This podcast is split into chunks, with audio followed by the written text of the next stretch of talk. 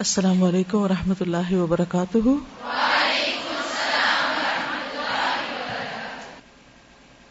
کیا حال ہے آپ کا؟ الحمد للہ نحمد ونسلی علی رسول کریم اما بعد، فاعوذ باللہ من الشیطان الرجیم۔ بسم اللہ الرحمن الرحیم۔ رب اشرح لی صدری ویسر لی امری۔ وحلل عقدۃ من لسانی یفقهوا قولی۔ کل ہم نے غزوہ خندق کے بارے میں پڑھا تھا۔ اس کو غزوہ خندق کے علاوہ اور کیا کہا جاتا ہے؟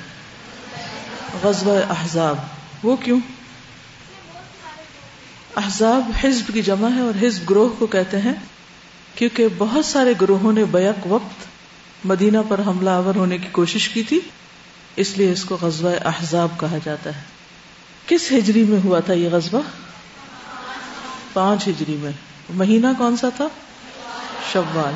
آپ نے یہ غور کیا کہ اکثر بڑی جنگیں رمضان، شوال یعنی عید، عبادت کے آس پاس ہوئی ہیں۔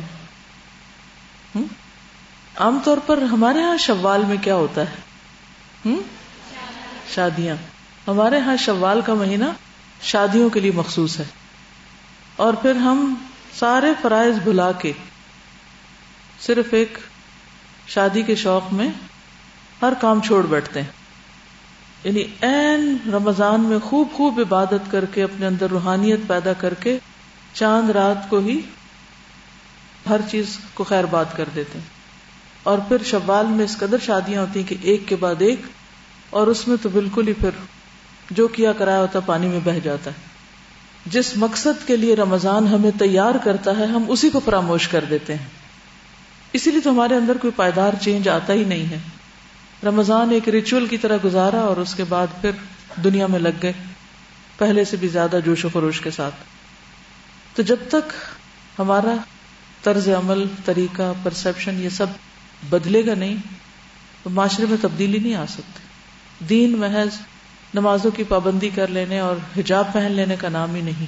ہم سمجھتے جب یہ دو کام ہم نے کر لیے تو بہت بڑے دیندار بن گئے۔ پوری سیرت کیا سبق سکھا رہی ہے؟ قربانی قربانی قربانی، محنت محنت محنت، سخت جد و جہد۔ کہ دنیا میں ہم آرام کرنے کے لیے نہیں آئے، کام کرنے کے لیے آئے یہ جنگ شروع کیوں ہوئی تھی؟ اس کا سبب کیا ہوا تھا؟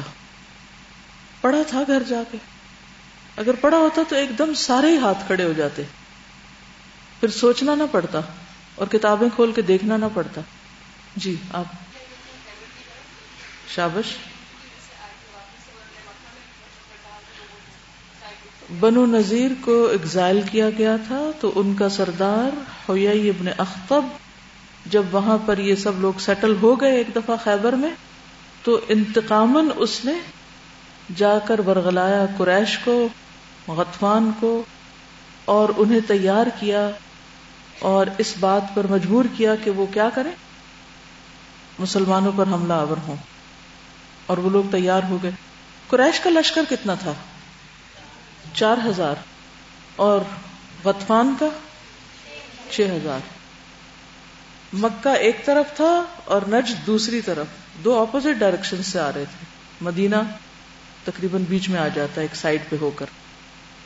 غطفان کے ساتھ کچھ اور قبائل بھی شامل تھے۔ یہ سب مل کر مدینہ منورہ پہ چڑھ دوڑے۔ حضور صلی اللہ علیہ وسلم نے کس کے مشورے سے؟ خندق کو دی تھی۔ سلمان فارسی کے مشورے سے۔ مدینہ کی کون سی جانب تھی یہ خندق مشرق، مغرب، شمال، جنوب؟ شمال کی طرف شابش۔ لمبائی کتنی تھی؟ ایک میل کے قریب جو تقریباً پانچ ہزار پانچ سو چوالیس میٹر بنتی۔ اگر آپ میٹر میں ناپ سکے کیونکہ اب میل استعمال نہیں ہوتے کلو میٹر نہیں، میٹر۔ اور چوڑائی تقریباً four point six two metre تھی، چوڑائی ودھ اور گہرائی three point two three four metre تھی، اتنی اندر تک تھی۔ کتنی بڑی ڈچ تھی۔ اور کھودنے کے لیے کتنی محنت کرنی پڑی۔ ڈاکٹر حمید اللہ کو کون کون جانتا ہے آپ میں سے؟ بہت مشہور ہسٹورین ہیں۔ حیدرآباد دکن سے تھے۔ جب پاکستان اور ہندوستان تقسیم ہوا، تو پہلے تو حیدرآباد دکن کی ریاست جو تھی، وہ پاکستان کا حصہ بننی تھی، لیکن پھر نہیں بن سکی، تو وہ یہاں سے ہجرت کر گئے۔ بہت عرصہ فرانس میں رہے۔ دس گیارہ زبانیں جانتے تھے۔ فرانسیسی میں قرآن پاک کا ترجمہ کیا اور ساری زندگی انہوں نے علم کی خدمت کی۔ زبردست ہسٹورین تھے۔ ان کا ایک بہت بڑا کارنامہ یہ کہ انہوں نے کچھ ایسی کتابوں کو دریافت کیا تھا جو اس سے پہلے کسی کے علم میں نہیں تھی۔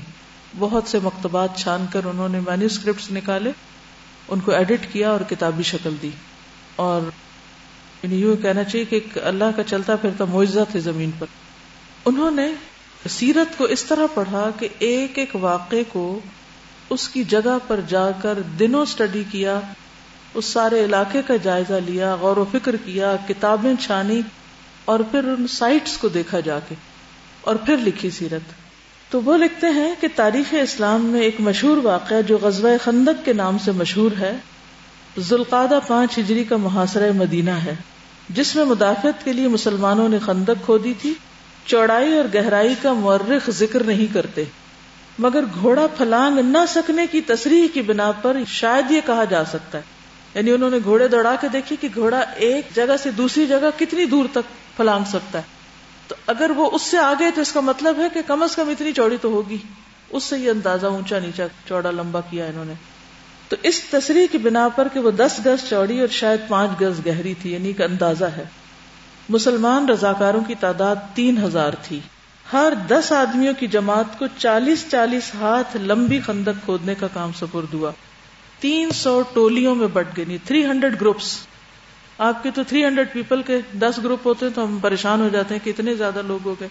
تو بہرحال، تین سو گروپس میں مسلمان تقسیم ہو گئے اور ان میں سے ہر ایک نے چالیس چالیس ہاتھ یعنی دس دس لوگوں نے مل کے اس کو کھودا، اپنے اپنے حصے کو۔ اور ان میں سے ہر ایک نے ایک سو بیس گز کھدائی کی۔ یعنی کل چھ ہزار گز یا کوئی ساڑھے تین میل لمبی خندق کھودی۔ یعنی ان کے اندازے کے مطابق یہ تقریباً اتنا حصہ بنتا ہے۔ اور عام روایات میں ایک میل اس کو کہا جاتا ہے۔ کیونکہ ہسٹورین نے ذکر نہیں کیا، لہٰذا یہ اندازے ہیں۔ کیونکہ یہ بات ملتی ہے کہ چالیس چالیس ہاتھ کا حصہ آیا، دس دس لوگ تھے تو تین ہزار لوگ تھے تو پھر انہوں نے کیلکولیشن کی تو یہ فگر نکلتا ہے۔ جو ہی مسلمان خندق کھودنے سے فارغ ہوئے تھے کہ سارے قبائل آ پہنچے اور آ کر پریشان ہو گئے کہ اس کو کراس نہیں کیا جا سکتا۔ ڈاکٹر حمید اللہ یہ لکھتے ہیں کہ ابن سعد وغیرہ، ابن سعد ہسٹورین ہے طبقات ابن سعد کے نام سے ان کی کتاب ہے۔ ان کے مطابق دیار بنی ہارثہ کے قلعہ رائج اور بعض روایتوں میں آتام شیخین سے جبل زباب تک کا حصہ مہاجرین کے سپرد ہوا اور وہاں سے جبل بنی عبید اور مزاد سے ہوتے ہوئے مسجد فتح تک انصار متعین کیے گئے۔ یعنی ایک اور نئی انکشاف انہوں نے کیا کیا؟ کہ مہاجرین کو ایک طرف کا علاقہ دیا گیا اور انصار کو دوسری طرف کا کھودنے کے لیے۔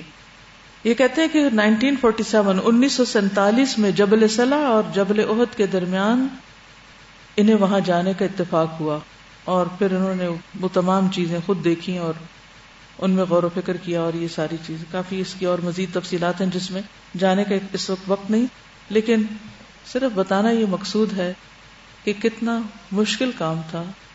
جس میں سبھی شریک ہوئے۔ خود نبی صلی اللہ علیہ وسلم بھی اس میں شریک ہوئے۔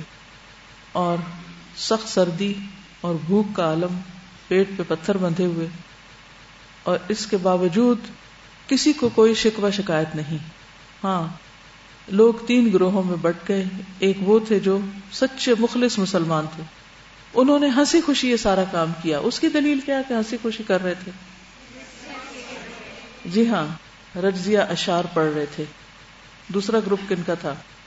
جن کے دلوں میں منافقت تھی۔ اور تیسرا، مدینہ میں رہنے والے کون تھے؟ یہود۔ انہوں نے کیا کیا؟ کلم کھلا، غداری کی۔ اس کا ذکر آگے ہم پڑھیں گے انشاءاللہ۔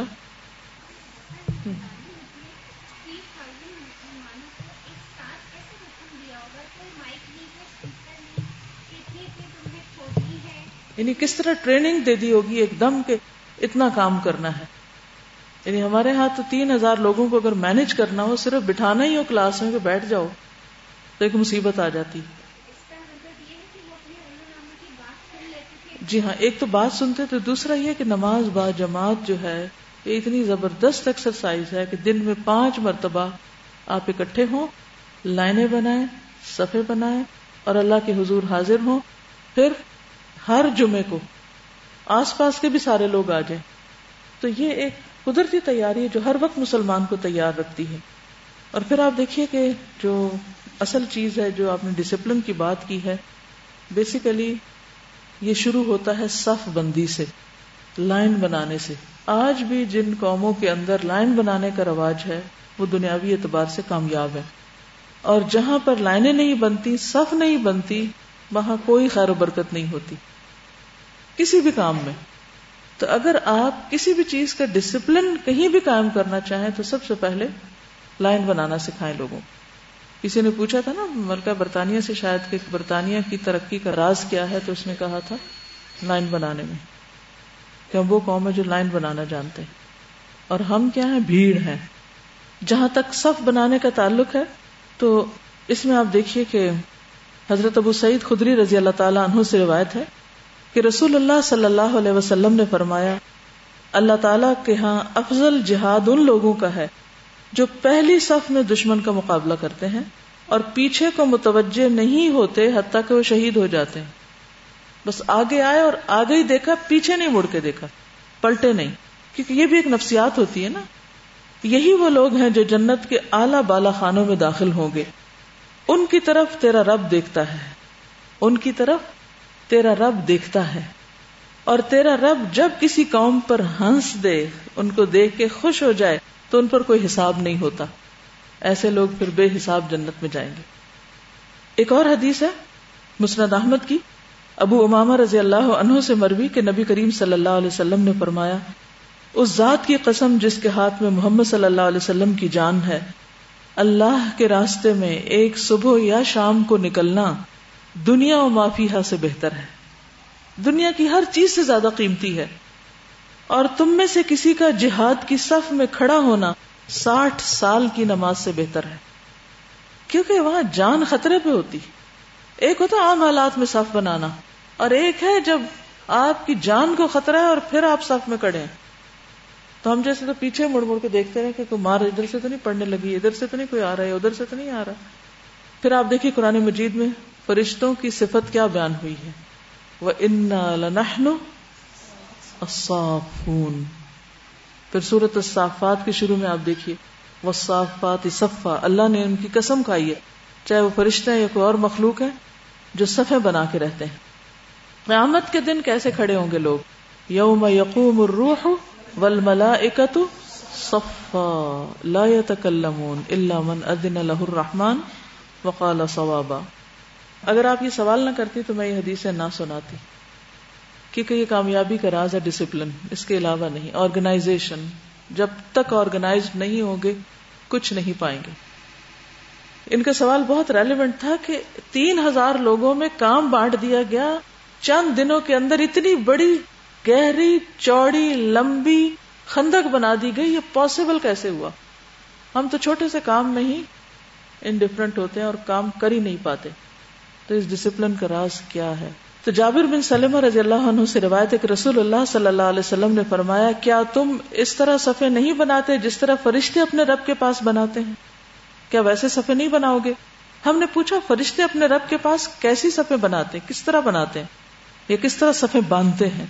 کیونکہ صف باندھنا ہوتا ہے۔ ہم تو صف بنانا یا لائن بنانا کہتے ہیں، اس لیے وہ بنتی بھی نہیں۔ تو باندھنے کا جو لفظ ہے نا، وہ اہم ہے۔ آپ صلی اللہ علیہ وسلم نے فرمایا، پہلے وہ آگے کی صفوں کو پورا کرتے ہیں اور ایک دوسرے کے ساتھ مل کر کھڑے ہوتے ہیں۔ یہ ہے طریقہ صف بنانے کا۔ پہلے اگلی صف پوری کرو اور پھر دوسرا پوائنٹ، ساتھ جڑ کے کھڑے ہو۔ کسی مسجد میں چلے جائیں اور صفوں کا حال دیکھیں۔ مشرق سے مغرب تک، دنیا کی کسی مسجد میں، مسجد الحرام سے لے کے مسجد نبی تک، خصوصاً خواتین کے حصے میں صفوں کا حال تو دیکھیے۔ آگے جگہ خالی ہے۔ دروازہ پہ کھڑے ہو گئے۔ آسانی کے لیے وہ جلدی سے باہر نکل پاگیں گے۔ ہوتا کیا ہے؟ لوگ حج عمرے پہ بھی جاتے ہیں نا۔ آخر بازاروں میں شاپنگ ادھر ادھر، آرام کیا، گھومتے پھرتے رہے۔ اور جب اذان ہوگی پھر نکلے۔ اور جب آپ آزان ہوئی ہے پھر آپ نکلے تو اس کے بعد آپ کو جگہ کہاں ملے گی؟ آگے تو نہیں ملے گی۔ پھر آپ دیکھتے اچھا رش ہے۔ چاہے آگے جگہ خالی بھی جاتے ہی نہیں۔ کوئی بلائے بھی تو آگے جگہ خالی صف ملاؤ۔ کوئی تیار نہیں ہوتا اس کے لیے۔ تو یہ دو نقطے یاد رکھیے۔ کوئی کسی کے لیے جگہ نہیں رکھتا وہاں یعنی فرشتوں کی جو صف ہے۔ ورنہ بعض اوقات کیسا ہوتا کہ یہاں فلاں کی جگہ یہ فلاں آئے گا، فلاں آئے گا۔ صفحی نہیں پوری ہوتی۔ حضرت علی رضی اللہ تعالیٰ عنہ سے مروی ہے کہ مجھے اور حضرت ابو بکر رضی اللہ تعالیٰ عنہ کو غزب بدر کے موقع پر بتایا گیا کہ آپ میں سے ایک کے ساتھ حضرت جبریل علیہ السلام اور دوسرے کے ساتھ میکائیل علیہ السلام اور اسرافیل علیہ السلام بھی ہیں جو ایک عظیم فرشتہ ہے جنگ کی صف میں شریک ہوتے ہیں، وہ بھی صف میں ہیں۔ پرندوں کی صفوں کا بھی ذکر ہے۔ قرآن پاک میں آتا ہے نا الم تر ان اللہ یوسب من فی السماوات والارض والطیر الصافات کل قد علم صلاته وتسبیحه واللہ علیم بما يفعلون۔ سورت الملک میں آتا ہے اولم یرو الى الطیر فوقهم صافات ويقبض ما يمسكهن الا الرحمن۔ اڑتے وقت صف بنانا اور بھی مشکل کام ہے کہ پھر بھی وہ بناتے ہیں۔ اور قیامت کے دن تو کوئی صف نہیں توڑ سکے گا۔ وَأُرِدُوا عَلَى رَبِّكَ صَفًّا لَا يَتَكَلَّمُونَ۔ لوگوں کو قیامت کے دن صفوں میں یعنی لائنوں میں پیش کیا جائے گا۔ جنت والے بھی صف بنائیں گے۔ حدیث میں آتا ہے مسرد احمد کی روایت ہے، اہل جنت کی ایک سو بیس صفیں ہوں گی، جن میں سے اسی صفیں میری امت میں سے ہوں گی یعنی نبی صلی اللہ علیہ وسلم کی۔ امت کی۔ اور اللہ کے راستے میں جہاد کرنے والے کس طرح لڑتے ہیں؟ صفن کا ان بنیان مرسوس ایسے لوگوں سے اللہ محبت کرتا ہے۔ ان اللہ یحب الدین یقاتلون فی سبیلہ صفن کا ان بنیان مرسوس نماز کی خوبصورتی بھی سب سے اگر آپ خانہ کعبہ کی کوئی تصویر دیکھیں نا جس میں مکمل صفحے بنی ہوئی ہوں، تو ایک روب ہوتا ہے اس کا۔ ایک خاص قسم کی خوبصورتی بھی ہوتی ہے۔ تو نماز کا حسن کیا ہے؟ نماز کی خوبی کا ایک جز صف کا درست کرنا ہے۔ جو صف ملاتا ہے، اللہ اس کو جوڑتا ہے۔ اور جو صف کاٹتا ہے، اللہ اس کو توڑتا ہے۔ حدیث میں آتا ہے، نبی صلی اللہ علیہ وسلم نے فرمایا، صفیں درست رکھا کرو۔ کیونکہ تمہاری صفیں ملائکہ کی صفوں سے مشابہ ہوتی ہیں۔ کندھے ملا لیا کرو، درمیان کے خلا کو پر کر لیا کرو۔ اپنے بھائیوں کے ہاتھوں میں نرم ہو جایا کرو۔ اور شیطان کے لیے جگہ خالی نہ چھوڑا کرو۔ جو شخص صف کو ملاتا ہے، اللہ اسے جوڑتا ہے۔ اور جو شخص صف کو توڑتا ہے، اللہ اسے توڑ دیتا ہے۔ کیا مطلب اللہ اس کو توڑ دیتا ہے؟ کس چیز سے توڑ دیتا ہے؟ کس چیز سے الگ کر دیتا ہے؟ اختلاف ہو جاتا ہے۔ پھر وہ دین کے جس مقصد کے لیے اکٹھے کام کرنا چاہتے ہیں وہ نہیں ہو پاتا۔ دل پھٹ جاتے ہیں۔ تفرقہ بازی ہوتی۔ پھر دلوں کی درستگی بھی صفوں کی درستگی کے ساتھ ہے۔ براب نازف کہتے ہیں کہ رسول اللہ صلی اللہ علیہ وسلم ایک کنارے سے دوسرے کنارے تک صف کے اندر خود آتے، ہمارے سینوں اور مونڈوں کو برابر کرتے اور فرماتے، آگے پیچھے مت ہو ورنہ تمہارے دل بھی ایک دوسرے سے جڑے نہ رہیں گے۔ وہی جو بات اوپر ہوئی۔ اور آپ فرماتے کہ پہلی صف والوں پر اللہ تعالیٰ اپنی رحمت نازل فرماتا ہے اور فرشتے ان کے لیے دعا کرتے ہیں۔ لیکن پہلی صف میں کون پہنچ پاتا ہے؟ جو اول وقت میں آئے گا۔ جو لیٹ آئے گا وہ تو پیچھے ہی بیٹھے گا ہمیشہ، اور پیچھے بیٹھنا اور آگے بیٹھنا یا پیچھے پڑھنا اور آگے برابر نہیں ہے۔ اور اس میں جو خاص اہم بات کی گئی ہے کہ اللہ تعالیٰ اپنی رحمت کرتا ہے ان لوگوں پر، اور فرشتے ان کے لیے دعائیں کرتے ہیں۔ صرف اس لیے کہ وہ ایک پراپر لائن میں کھڑے ہیں اور ڈسپلن کے ساتھ کھڑے ہیں۔ ایک اور حدیث میں آتا ہے رسول اللہ صلی اللہ علیہ وسلم نے فرمایا، اللہ کے بندو اپنی صفوں کو سیدھا رکھا کرو، ورنہ اللہ تعالیٰ تمہارے چہروں کے درمیان پھوٹ ڈال دے گا۔ یعنی ایک دوسرے کو دیکھنا بھی نہیں چاہو گے۔ ایک اور حدیث میں ہے، اس قدم سے زیادہ کسی قدم پر اجر نہیں، جو صف کے شگاف کو پر کرنے کے لیے اٹھایا جاتا ہے۔ آپ دیکھیے کہ جب کسی سے کہا جاتا ہے نا کہ قریب ہو جائیں، صف برابر کر لیں، تو ریئیکشن کیا ہوتا ہے؟ کہ مجھے کیوں کہتے ہو؟ خود کیوں نہیں ہو جاتے؟ وہاں یوں لگتا ہے جسے سب سے بھاری اور مشکل قدم یہی ہے، ساتھ جوڑنے اور ملانے کا۔ تو جہاں جہاں جو کام جتنا مشکل لگتا ہے، عمل کے اعتبار سے یا انسان کے دل پہ اس چیز کا ایک بوجھ ہوتا ہے، اس کو کرنے پر اجر بھی اتنا ہی زیادہ ہوتا ہے۔ اس کا فائدہ بھی اتنا ہی زیادہ ہوتا ہے۔ ایک اور حدیث میں آتا ہے کہ جو صف کے شگاف کو پر کرتا ہے، اللہ اس کا درجہ بلند کر دیتا ہے۔ اگلے گریڈ میں چلا جاتا ہے۔ اور اگر صفوں کے درمیان جگہ خالی رہ جائے، حدیث میں آتا ہے، آپ نے فرمایا، صفیں جوڑ کر اور قریب قریب ہو کر بنایا کرو۔ یعنی ایک تو آپس میں جوڑو اور دوسرے، ایک صف اور دوسرے کے درمیان بہت بڑا فاصلہ نہ ہو۔ ان کے درمیان بھی بس اتنا ہو کہ جس میں پیچھے سے سجدہ کیا جا سکے یا بیٹھنے کی جگہ ہو۔ کیونکہ اس ذات کی قسم جس کے دست قدرت میں میری جان ہے، میں دیکھتا ہوں کہ چھوٹی بھیڑوں کی طرح شیاتین صفوں کے بیچ میں گھس جاتے ہیں۔ جہاں جہاں گیپ ہوتے ہیں، وہاں جہاں بیٹھتے ہیں۔ اگر کسی مجلس میں ساتھ شیطان گھسے ہوئے ہیں، تو وہ پھر آپ کو مقصد تو پورا نہیں کرنے دیں گے، مقصد کے راہ میں حائل ہوں گے۔ تو کیا کرنا چاہیے؟ پہلے اگلی صف پوری کرنی چاہیے، پھر اس کے بعد آپس میں جڑ کے کھڑے ہونا چاہیے۔ آپ نے فرمایا کہ اگر لوگوں کو پتا چل جائے کہ آزان اور پہلی صف میں شامل ہونے کا کتنا ثواب ہے، تو کرا ڈالے بغیر کوئی چارہ نہ ہو تو ضرور کرا ڈالے یعنی پھر لوگ یعنی سب کو لے جانے کے لیے کہ میں آگے بڑھ جاؤں اس کام کو کرنے کے لیے اور اس نیکی کو پانے کے لیے پھر ایک کرا اندازی کر کے اس میں حصہ لیں۔ حضرت عائشہ سے روایت ہے کہ رسول اللہ صلی اللہ علیہ وسلم نے فرمایا، جو لوگ صف اول سے پیچھے رہتے ہیں، اللہ انہیں جہنم میں پیچھے کر دے گا۔ پھر تفرقوں اور حلقوں کی صورت میں بیٹھنے سے ممانعت۔ رسول اللہ صلی اللہ علیہ وسلم جب کسی منزل پر اترتے، جیسے جنگ پہ جا رہے ہیں، کسی جیسے عمرے وغیرہ پہ تو کٹھے ٹریول کرتے تھے غزوہ تبوک کے موقع پر۔ کتنے ہزار لوگ جو تھے وہ کٹھے چل رہے تھے، سفر کر رہے تھے۔ تھرٹی تھاؤزینڈ کا لشکر تھا اس وقت۔ تھرٹی تھاؤزینڈ کو ساتھ لے کے چلنا پیدل اور اونٹوں پہ اور گھوڑوں پہ اور اس وقت بھی سواریاں پوری نہیں تھی تو آپ دیکھیے کہ جب وہ چل رہے تھے، جا رہے تھے وہ اس راستے پر، تو راستہ بھی تقریباً سات سو کلو میٹر دور تھا۔ تو وہ کوئی جہاز میں تو نہیں بیٹھ کے جا رہے تھے؟ پیدل جا رہے تھے۔ تو اس میں راستے میں رکنا پڑتا تھا۔ کہیں آرام کرنے کے لیے، کہیں کھانے کے لیے، نماز کے لیے۔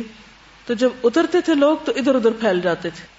تو آپ صلی اللہ علیہ وسلم نے فرمایا، تمہارا یوں وادیوں میں تفرقہ شیطان کی طرف سے ہے۔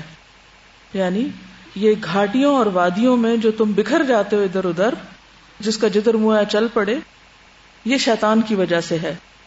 جو تم کو ایک دوسرے سے جدا رکھنا چاہتا ہے۔ آپ صلی اللہ علیہ وسلم کے اس فرمان کے بعد پھر لوگ کبھی الگ الگ نہ ہوئے، بلکہ اکٹھے اترتے اور اس طرح اکٹھے ہو جاتے اترنے کے بعد کہ یوں کہا جا سکتا تھا کہ اگر ان پر ایک کپڑا ڈال دیا جائے تو سارے اس میں ڈھانپے جائیں۔ یوں جڑ کے رہتے تھے، کوئی بھی ادھر ادھر نہیں پھیلتا تھا۔ اس کا نقصان کیا ہوتا ہے پھیلنے کا؟ تو مثلا کافلا چل پڑا اور کوئی کہیں نکل گیا، کوئی کسی درخت کے پیچھے چھپا ہوا ہے، کوئی کسی ٹیلے کے پیچھے ہو تو پیچھے رہ دیں گے۔ جیسے اگر الگ ایک بھیڑ کہیں نکل جاتی تو بھیڑیا اس کو کھا جائے گا۔ جیسے ٹرپس وغیرہ ہوتے ہیں، کٹھے سفر کرتے ہیں، تو کتنی پریشانی ہوتی ہے کہ سب گن لو، دیکھ لو، سب پورے ہو گئے ہیں کہ نہیں آگے ہیں کہ نہیں، کوئی اچھا بعض اوقات لوگ بغیر اجازت کوئی شاپنگ کرنے چل پڑتا ہے، کوئی واش روم میں چلا جاتا ہے۔ حج وغیرہ میں کٹھے عمرے پہ گروپ جاتے ہیں نا، تو بہت سی ڈیلیز صرف چند لوگوں کی وجہ سے ہوتی ہیں جو بغیر اجازت ادھر ادھر بکھر جاتے ہیں۔ نبی صلی اللہ علیہ وسلم مسجد میں داخل ہوئے تو صحابہ کرام ادھر ادھر گروپس کی شکل میں بیٹھے تھے، فرمایا کہ میں تمہیں جدا جدا کیوں دیکھتا ہوں؟ یعنی ایک جگہ کیوں نہیں؟ یا یہ کہ جیسے جمعے کا خطبہ ہو رہا ہے یا کوئی تعلیم کی مجلس ہے یا نماز کا وقت ہے، تو اس وقت خاص طور پر صفوں کے اندر بیٹھنا لازم ہے۔ ورنہ ضرورت حلقات بھی ہوتے تھے مسجد کے اندر، لیکن تعلیم کے وقت۔ کئی دفعہ آپ نے دیکھا ہوگا، کئی لیکچر ہالز ہوتے ہیں نا، تو لوگ کوئی وہاں بیٹھا، کوئی وہاں بیٹھا، کوئی کوئی اس پلر کے پاس، کوئی اس پلر کو کئی ٹانگے پہ سارے بیٹھا ہے، یہ بھی درست نہیں ہے۔ جب بھی بیٹھے، لیٹ بھی آئے کچھ بھی ہو، اگر آپ کو سیٹ چاہیے، ٹیک لگانا ہے، اپنی کرسی اٹھائے اور لائن میں جا بیٹھے۔ تو اس سے ایک تو وہ جو فرشتے ڈھانپتے ہیں نا مجلس کو، اگر آپ اس گروپ سے باہر ہیں تو وہ آپ پھر رحمت سے باہر ہو گئے۔ دوسرا یہ کہ منظر خراب ہوتا ہے، ایک سین خراب ہوتا ہے۔ تیسرا یہ کہ دل دور ہوتے ہیں۔ وہ پتہ چلتا ہے کہ جی میں تو اس کا پارٹ نہیں ہوں، میں اس کا حصہ نہیں ہوں، میں تو ایک الگ ہی چیز ہوں کوئی۔ تو اس سے مسلمانوں کے اندر پھر بدگمانی اور اختلافات اور یہ تمام چیزیں پیدا ہو جاتی ہیں۔ اس ٹاپک پہ اگر آپ میں سے کوئی کچھ کہنا چاہے تو موسٹ ویلکم مجھے اس کا اندازہ نہیں تھا کہ قرآن کا تو پتا تھا، مگر احادیث کی روح سے کہ صف بندی کی کتنی زیادہ اہمیت ہے۔ تو اس سے یہ ذہن میں خیال آتا ہے کہ آج دنیا میں جہاں کہیں بھی صف بندی یا نظم و ضبط یا ڈسپلن جہاں کہیں پریکٹس ہو رہا ہے، جن جن اقوام کے اندر، ان سب نے بنیادی جو اس کا خیال ہے وہ دراصل قرآن اور حدیث سے لیا ہے۔ اور آج ہمارا یہ حال ہے کہ مسلمان ہی سب سے زیادہ بد نظمی اور افراتفری کا شکار ہیں اور دوسرے لوگ جو ہے اس سے فائدہ اٹھا رہے ہیں۔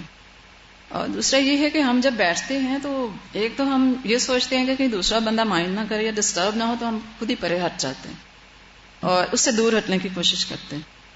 اور یہ بھی دیکھا گیا ہے کہ جب ہم کسی کے ساتھ کلوزلی بیٹھتے ہیں تو اس کو فوراً جو ہے یہ دیکھتے ہیں کہ اس نے اس کو اچھا نہیں سمجھا اور وہ کہہ رہا ہے کہ ذرا پیچھے ہٹ جاؤ۔ تو یہ شاید اسی چیز کی علامت ہے کہ ہمارے دل جو ہے آپس میں بہت دور ہو چکے ہیں ان میں بہت اور دوری پیدا ہو چکی ہے۔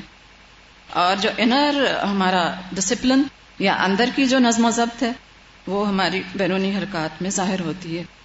تو آج مسلمانوں کی افراتفری اور بد نظمی اور ایک دوسرے سے دوری کا یہی سبب ہے۔ کہ ہم ایک دوسرے کے قریب آنا ہی پسند نہیں کرتے۔ اور صف بندی کا کوئی کنسپٹ ہمارے یہاں نہیں پایا جاتا، جبکہ ویسٹ اس کو اویل کر رہا ہے اور دنیا کے اوپر حکمرانی کر رہا ہے۔ اس میں ایک بات یہ بھی دیکھیے کہ صف بنانے کے لیے اپنے آپ کو توڑنا پڑتا ہے نا، اپنے آپ کو ایک اس میں کنٹرول یا ڈسپلن میں لانا پڑتا ہے۔ وہ ہماری طبیعتوں پہ بڑا بھاری ہے۔ ہم میں سے ہر شخص منمانی کرنا چاہتا ہے خود سری کرنا چاہتا ہے، اپنے طریقے پہ جینا چاہتا ہے۔ ضرورت کس چیز کی ہے؟ اس کا نہیں کہ ایک امت کی حیثیت سے یا ایک جماعت کی حیثیت سے۔ کس چیز کی ضرورت ہے؟ نہیں، مجھے یہ سوٹ نہیں کرتا، میں ایک طرف ہی ہو جاؤں تو اچھا ہے۔ استاذہ، میرے ذہن میں نا دانتوں کی وہ آ رہی تھی مثال۔ جیسے ترتیل میں بھی ہم یہ کہتے ہیں نا کہ ہر ایک الگ الگ بھی ہے اور ساتھ جڑے ہوئے بھی ہیں۔ تو صف میں بھی ایسا ہوتا ہے جیسے اگر ایک شخص اس کو توڑتا ہے نا تو صرف اس کا نقصان تو ہوتا ہی ہے کہ وہ رحمت سے دور ہو گیا۔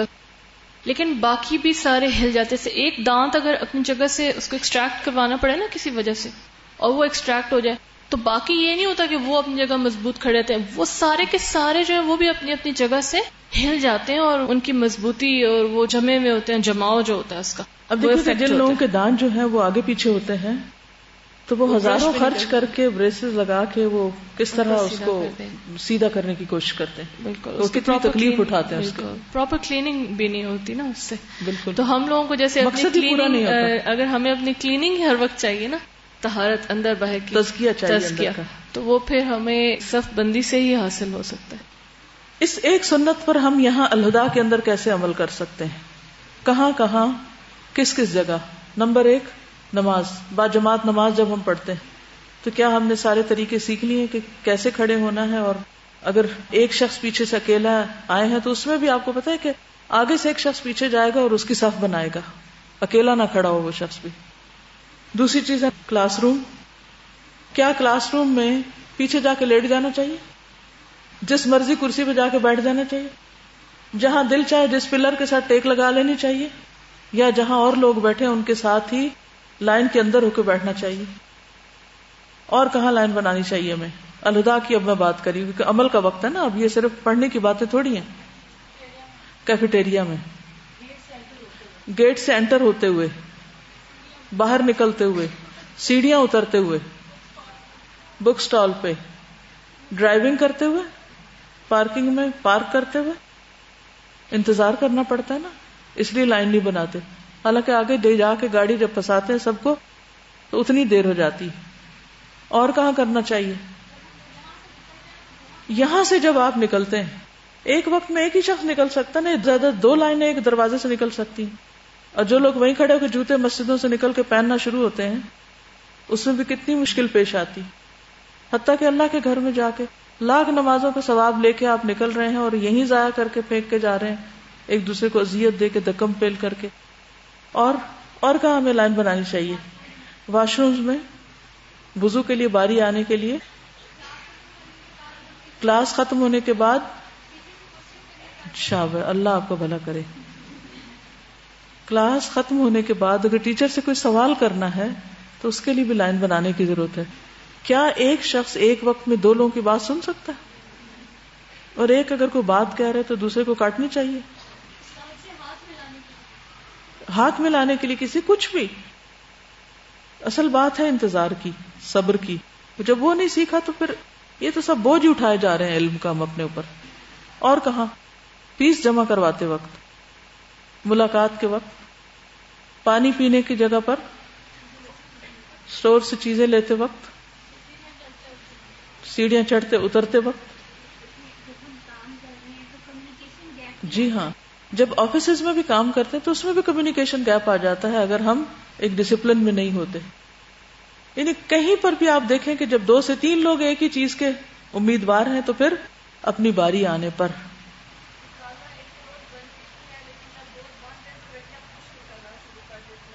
جی ہاں ایک تو رو بناتے نہیں، اگر بنا لے پھر دھکم پیل شروع ہو جاتے۔ اچھا اس میں ایک اور چیز یہ کہ رونا بننے کا ایک اور وجہ یہ بھی ہوتی ہے کہ جو ایک شخص کو موقع مل جاتا ہے، وہ وہاں آرام فرمانے لگتا ہے۔ اگر آپ کو کسی سے بات کرنے کا موقع مل گیا ہے تو بس آپ وہاں سے ہلیں گے نہیں اور پرواہ نہیں کریں گے کہ بیس لوگ پیچھے بھی ہیں اور مختصر بات کرنا سیکھیں۔ جی آپ۔ السلام علیکم۔ میں نے ابھی یہاں پہ ایک رپورٹ دیکھی تھی تو چائنا میں سلاب آیا تو وہاں پہ ایک لائن بنی ہوئی تھی جب ان کو سرو کرے تھے کھانا وغیرہ دینے کے لیے۔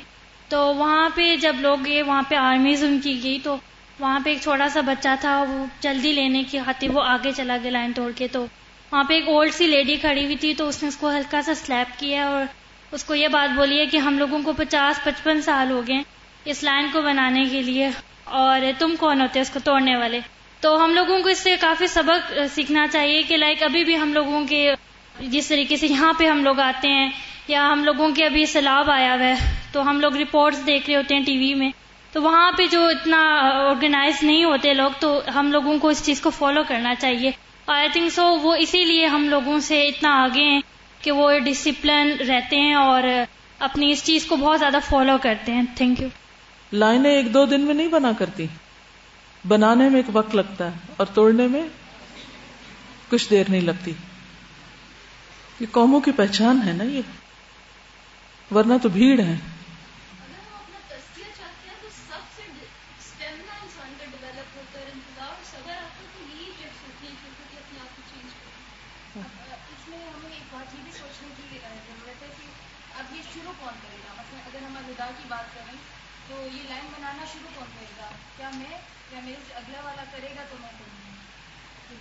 اس کے لیے میں یہ کہوں گی کہ جتنے بھی کلاس انچارجز ہیں، جتنے بھی گروپ انچارجز ہیں، وہاں سے شروع کریں۔ ایک سب چیز تعلیم سے سلسلہ شروع ہوتا ہے۔ اور وہ چیک کریں۔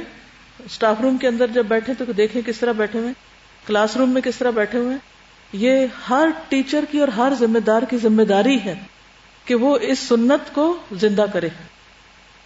اور جہاں دیکھے کہ اس کا گروپ کیونکہ مجھے اب کا تو نہیں یاد، بہت پہلے اور مختلف جگہوں پر میں جب بھی کبھی گروپ آبزرو کرنے کے لیے نکلی۔ کوئی ادھر بیٹھا کوئی ادھر بیٹھا کوئی ادھر اوپر بیٹھا کوئی نیچے بیٹھا دس لوگوں کا گروپ بھی نہیں ڈسپلن میں بیٹھ سکتا کہ وہ ایک لائن میں یا ایک سرکل میں پراپر ایک سین کے ساتھ بیٹھے۔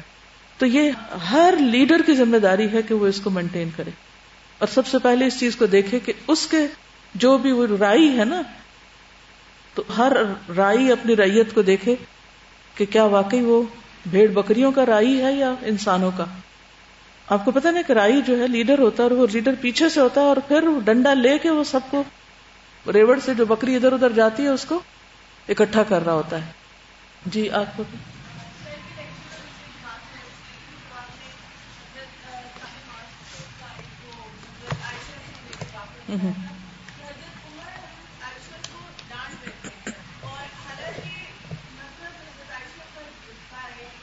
مقام ہے۔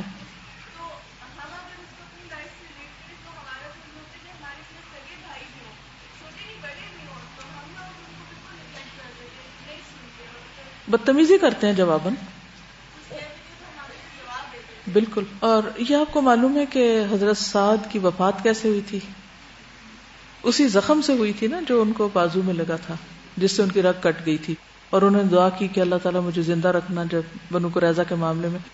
اور پھر جب ان کے بارے میں فیصلہ ہو گیا، آگے انشاءاللہ ہم پڑھیں گے، تو اس کے بعد پھر وہ فوت ہو گئے تھے۔ ان کی وفات کا واقعہ بھی بہت ہی دل ہلا دینے والا ہے۔ محمود بن لبید کہتے ہیں کہ جب سعد کے بازو کی رگ میں زخم لگا اور وہ بڑھ گیا، لوگوں نے ان کو رفیدہ نامی عورت کے پاس منتقل کر دیا، کیونکہ وہ زخمیوں کا علاج کرتی تھی، ایک صحابیہ تھی رفیدہ، را کے ساتھ۔ نبی کریم صلی اللہ علیہ وسلم جب ان کے پاس سے گزرتے تو پوچھتے، شام کیسے گزری؟ صبح آتے تو پوچھتے، صبح کیسے گزری؟ یعنی اتنی ان کی کیئر کر رہے تھے۔ وہ اپنی صورت حال واضح کرتے، یہاں تک کہ وہ رات آ گئی جس میں ان کی قوم نے انہیں وہاں سے منتقل کر دیا یعنی اس خیمے سے نکال کے لے گئے، چھوٹا سا ہاسپٹل ہی سمجھے اور انہیں اٹھا کر بنو عبد الشل کے گھروں میں لے گئے۔ رسول اللہ صلی اللہ علیہ وسلم حسب عادت ان کا حال دریافت کرنے کے لیے تشریف لائے یعنی اتنی زیادہ آپ ان کو اہمیت دیتے تھے۔ انہوں نے بتلایا کہ وہ انہیں لے گئے ہیں یعنی ان کے قوم والے لے گئے ہیں۔ چنانچہ رسول اللہ صلی اللہ علیہ وسلم چل دیے اور ہم بھی آپ کے ساتھ ہو لیے۔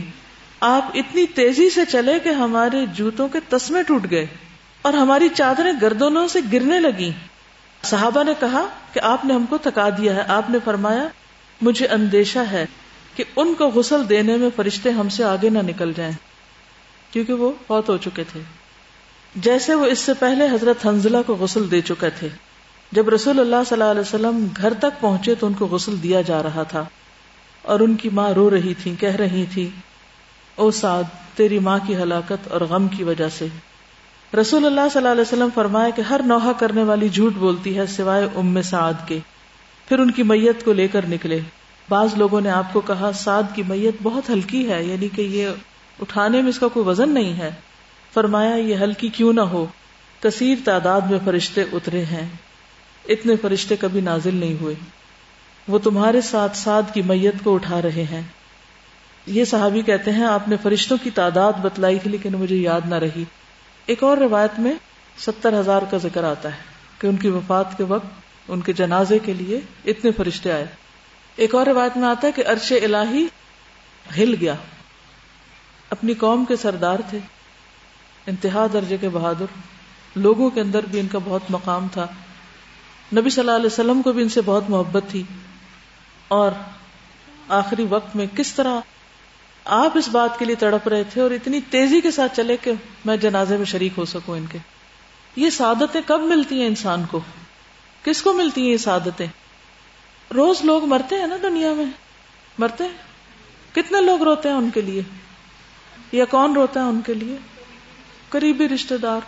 بس، بات ختم۔ تھوڑا سا ہم آگے ذرا سا پڑھ لیتے ہیں۔ صفحہ نمبر دو سو سینتیس۔ بنو قریضہ کی غداری اور غزبے پر اس کا اثر۔ بنو قریضہ رسول اللہ صلی اللہ علیہ وسلم کے ساتھ عہد میں بندھے ہوئے تھے۔ لیکن اس غزبے کے دوران میں بنو نذیر کے سردار حیی ابن اختب نے بنو قریضہ کے سردار کاب بن اسد کے پاس آ کر بڑے ڈھنگ سے عہد شکنی پر آمادہ کیا۔ چنانچہ قدر پسو پیش کے بعد کاب نے عہد توڑ دیا۔ اور قریش اور مشرقین کے ساتھ ہو گیا۔ کون؟ کاب بن اسد۔ بنو قرضہ مدینے کے جنوب میں تھے۔ خندق کس طرف تھی؟ شمال میں، تو اس کے اپوزٹ سائڈ پہ تھے۔ جبکہ مسلمانوں کا مورچہ شمال میں تھا۔ لہذا بنو قرضہ اور مسلمان عورتوں اور بچوں کے درمیان کوئی رکاوٹ نہ تھی۔ اور انہیں سخت خطرہ تھا۔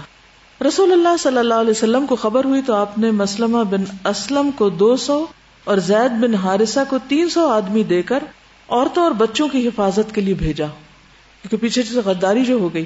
اور سعد بن عبادہ کو مزید چند انصار صحابہ کے ساتھ اس خبر کی تحقیق کے لیے روانہ کیا۔ یہ لوگ گئے تو یہود کو انتہائی خباست پہ آمادہ پایا۔ انہوں نے علانیہ گالیاں بکی دشمنی کی باتیں کی اور رسول اللہ صلی اللہ علیہ وسلم کی احانت کی۔ کہنے لگے، اللہ کا رسول کون؟ ہمارے اور محمد کے درمیان کوئی عہد و پیمان نہیں۔ یہ سن کر وہ لوگ واپس آ گئے اور رسول اللہ صلی اللہ علیہ وسلم سے صرف اتنا کہا، ازل والقارہ. یعنی جس طرح ازل اور قارا نے اصحاب رجیہ کے ساتھ، وہ رجی کا واقع گزرا نا پیچھے، ان کے ساتھ بدہدی کی تھی۔ اسی طرح یہود بھی بدہدی پر تلے ہوئے ہیں۔ لوگوں کو صورت حال سمجھ میں آ گئی۔ زیادہ کچھ کہنا نہ پڑا۔ اور ان پر سخت خوف تاری ہو گیا، جیسا کہ اللہ تعالیٰ کا ارشاد ہے۔ وَإِذْ زَاغَتِ الْأَبْصَارُ وَبَلَغَتِ الْقُلُوبُ الْحَنَاجِرَ وَتَظُنُّونَ بِاللَّهِ الظُّنُونَا هُنَالِكَ ابْتُلِيَ الْمُؤْمِنُونَ وَزُلْزِلُوا زِلْزَالًا شَدِيدًا جب نگاہیں کج ہو گئی دل حلق کو آ گئے اور تم لوگ اللہ کے ساتھ طرح طرح کے گمان کرنے لگے۔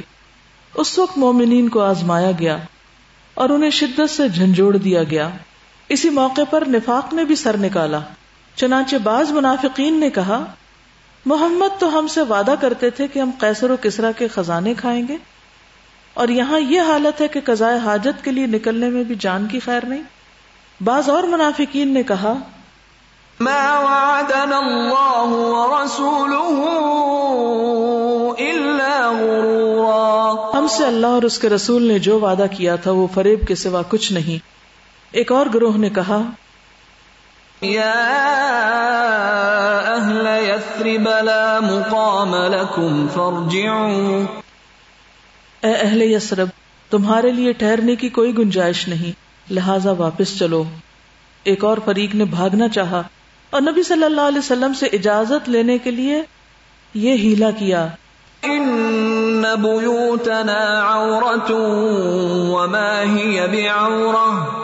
ہمارے گھر خالی پڑے ہیں، ان کا کوئی نگران نہیں۔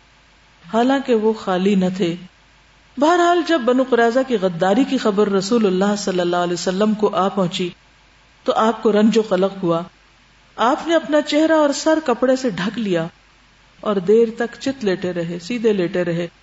پھر اللہ اکبر کہتے ہوئے اٹھے اور مسلمانوں کو فتح و نصرت کی خوشخبری دی۔ پھر آپ نے چاہا کہ غطفان کے سردار عیینہ ابن حسن کے پاس پیغام بھیج کر مدینے کے ایک تہائی پھل پر مصالحت کر لیں یعنی صلح کر لیں ان سے، جو حملہ آور تھے۔ وہ بنو غطفان کو لے کر واپس چلا جائے۔ لیکن انصار کے دونوں سردار سعد بن معاذ، یہی جن کی بات پہلے ہو چکی، اور سعد بن عبادہ۔ دونوں نے اسے منظور نہ کیا اور کہا، جب ہم لوگ اور یہ لوگ دونوں شرک پر تھے، تب تو یہ لوگ ایک دانے کی بھی تما نہیں رکھ سکتے تھے۔ تو بھلا اب جبکہ اللہ نے ہمیں اسلام سے نوازا ہے اور آپ کے ذریعے سے عزت بخشی ہے، ہم انہیں اپنا مال دیں گے؟ واللہ، ہم انہیں صرف تلوار دیں گے۔ ہم نہیں صلح کریں گے ان سے۔ ہم ان کے ساتھ مقابلہ کریں گے۔ اس پر آپ صلی اللہ علیہ وسلم نے ان دونوں کی رائے کو درست قرار دیا۔ اب نتیجہ کیا ہوا؟ احزاب میں پھوٹ پڑ گئی۔ گروہ جو تھے وہ آپس میں لڑ گئے اور غزبے کا خاتمہ ہو گیا۔ اللہ کے کام بھی نرالے ہیں۔ ابھی حالات اسی سنگین مرحلے سے گزر رہے تھے کہ نعیم بن مسعود اشجائی خدمت نبی میں حاضر ہوئے۔ ان کا تعلق قبیلہ غطفان سے تھا۔ وہ قریش اور یہود کے دوست تھے۔ انہوں نے عرض کیا، یا رسول اللہ، میں مسلمان ہو گیا ہوں اور میری قوم کو میرے اسلام کا علم نہیں۔ لہذا آپ مجھے کوئی حکم فرمائے آپ نے فرمایا، انت رجل واحد، وماذا عسى ان تفعل؟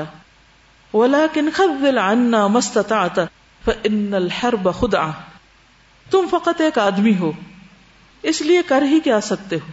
البتہ جس قدر ممکن ہو، ان میں پھوٹ ڈالو، کیونکہ جنگ تو چال بازی کا نام ہے۔ کیونکہ آپس میں لڑ پڑیں گے، تو ان کی طاقت کمزور ہو جائے گی اور پھر ہمارے لیے مقابلہ آسان ہوگا۔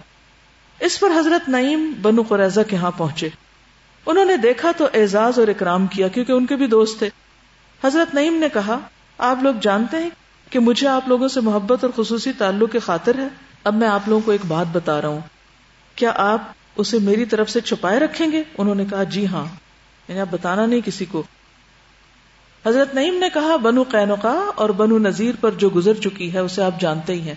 کیا گزر چکی تھی دونوں پر؟ جلاوطنی۔ اب آپ لوگوں نے قریش اور غطفان کا ساتھ دیا ہے، مگر ان کا معاملہ آپ جیسا نہیں ہے۔ یہ علاقہ آپ کا اپنا علاقہ ہے، یہاں آپ کے بال بچے ہیں، عورتیں ہیں، مال و دولت ہے۔ آپ لوگ یہاں سے کہیں اور نہیں جا سکتے، جبکہ ان کا علاقہ مال و دولت، عورتیں، بال بچے دور دراز ہیں۔ انہیں موقع ملا تو کوئی قدم اٹھائیں گے، ورنہ اپنے علاقے کی راہ لیں گے۔ اور آپ کو محمد صلی اللہ علیہ وسلم کے رحم و کرم پر چھوڑ دیں گے۔ اور وہ جس طرح چاہیں گے انتقام لیں گے۔ یہ سن کر وہ چونک پڑے، بولے، اب کیا کیا جا سکتا ہے؟ حضرت نعیم نے کہا، جب تک وہ اپنے آدمی یرغمال کے طور پر تمہیں نہ دیں، کون؟ قریش۔ ان کے ساتھ جنگ میں شریک نہ ہونا۔ انہوں نے کہا، آپ نے بہت درست رائے دی۔ اس کے بعد حضرت نعیم نے قریش کا رخ کیا اور ان کے سرداروں کے ساتھ ملاقات کرتے ہوئے کہا، آپ لوگ جانتے ہیں کہ مجھے آپ سے محبت اور خیر خواہی ہے؟ انہوں نے کہا جی ہاں۔ حضرت نعیم نے کہا، میں تو آپ کو ایک بات بتا رہا ہوں۔ اسے میری جانب سے چھپائے رکھے انہوں نے کہا، ہم ایسا ہی کریں گے۔ حضرت نعیم نے کہا، بات یہ ہے کہ یہود نے محمد صلی اللہ علیہ وسلم سے جو عہد شکنی کی ہے، اس پر وہ نادم ہے انہیں ڈر ہے کہ آپ لوگ انہیں محمد صلی اللہ علیہ وسلم کے رحم و کرم پر چھوڑ کر واپس چلے جائیں گے۔ لہٰذا انہوں نے محمد صلی اللہ علیہ وسلم سے مراسلت کی ہے یعنی کمیونیکیشن کی ہے کہ آپ لوگوں سے کچھ جرغمالی لے کر ان کے حوالے کر دیں۔ ہاسٹیج اور پھر آپ لوگوں کے خلاف ان سے اپنا معاملہ استوار کر لیں۔ اور محمد صلی اللہ علیہ وسلم اس پہ راضی ہو گئے ہیں۔ لہٰذا آپ لوگ چوکنے رہیں۔ اگر وہ آپ سے یرغمالی طلب کریں تو ہرگز نہ دیں گے۔ ان کو کہا، یرغمالی لو، اور ان سے کہا کہ بالکل نہ دینا۔ اس کے بعد غطفان کے پاس جا کر بھی یہی بات دہرائی۔ اور ان کے بھی کان کھڑے ہو گئے۔ اس باحکمت تدبیر سے دلوں میں شبہات پیدا ہو گئے اور پھوٹ پڑ گئی۔ چنانچہ ابو سفیان نے بنو قریضہ کے پاس ایک وفد بھیجا کہ کل جنگ کی جائے۔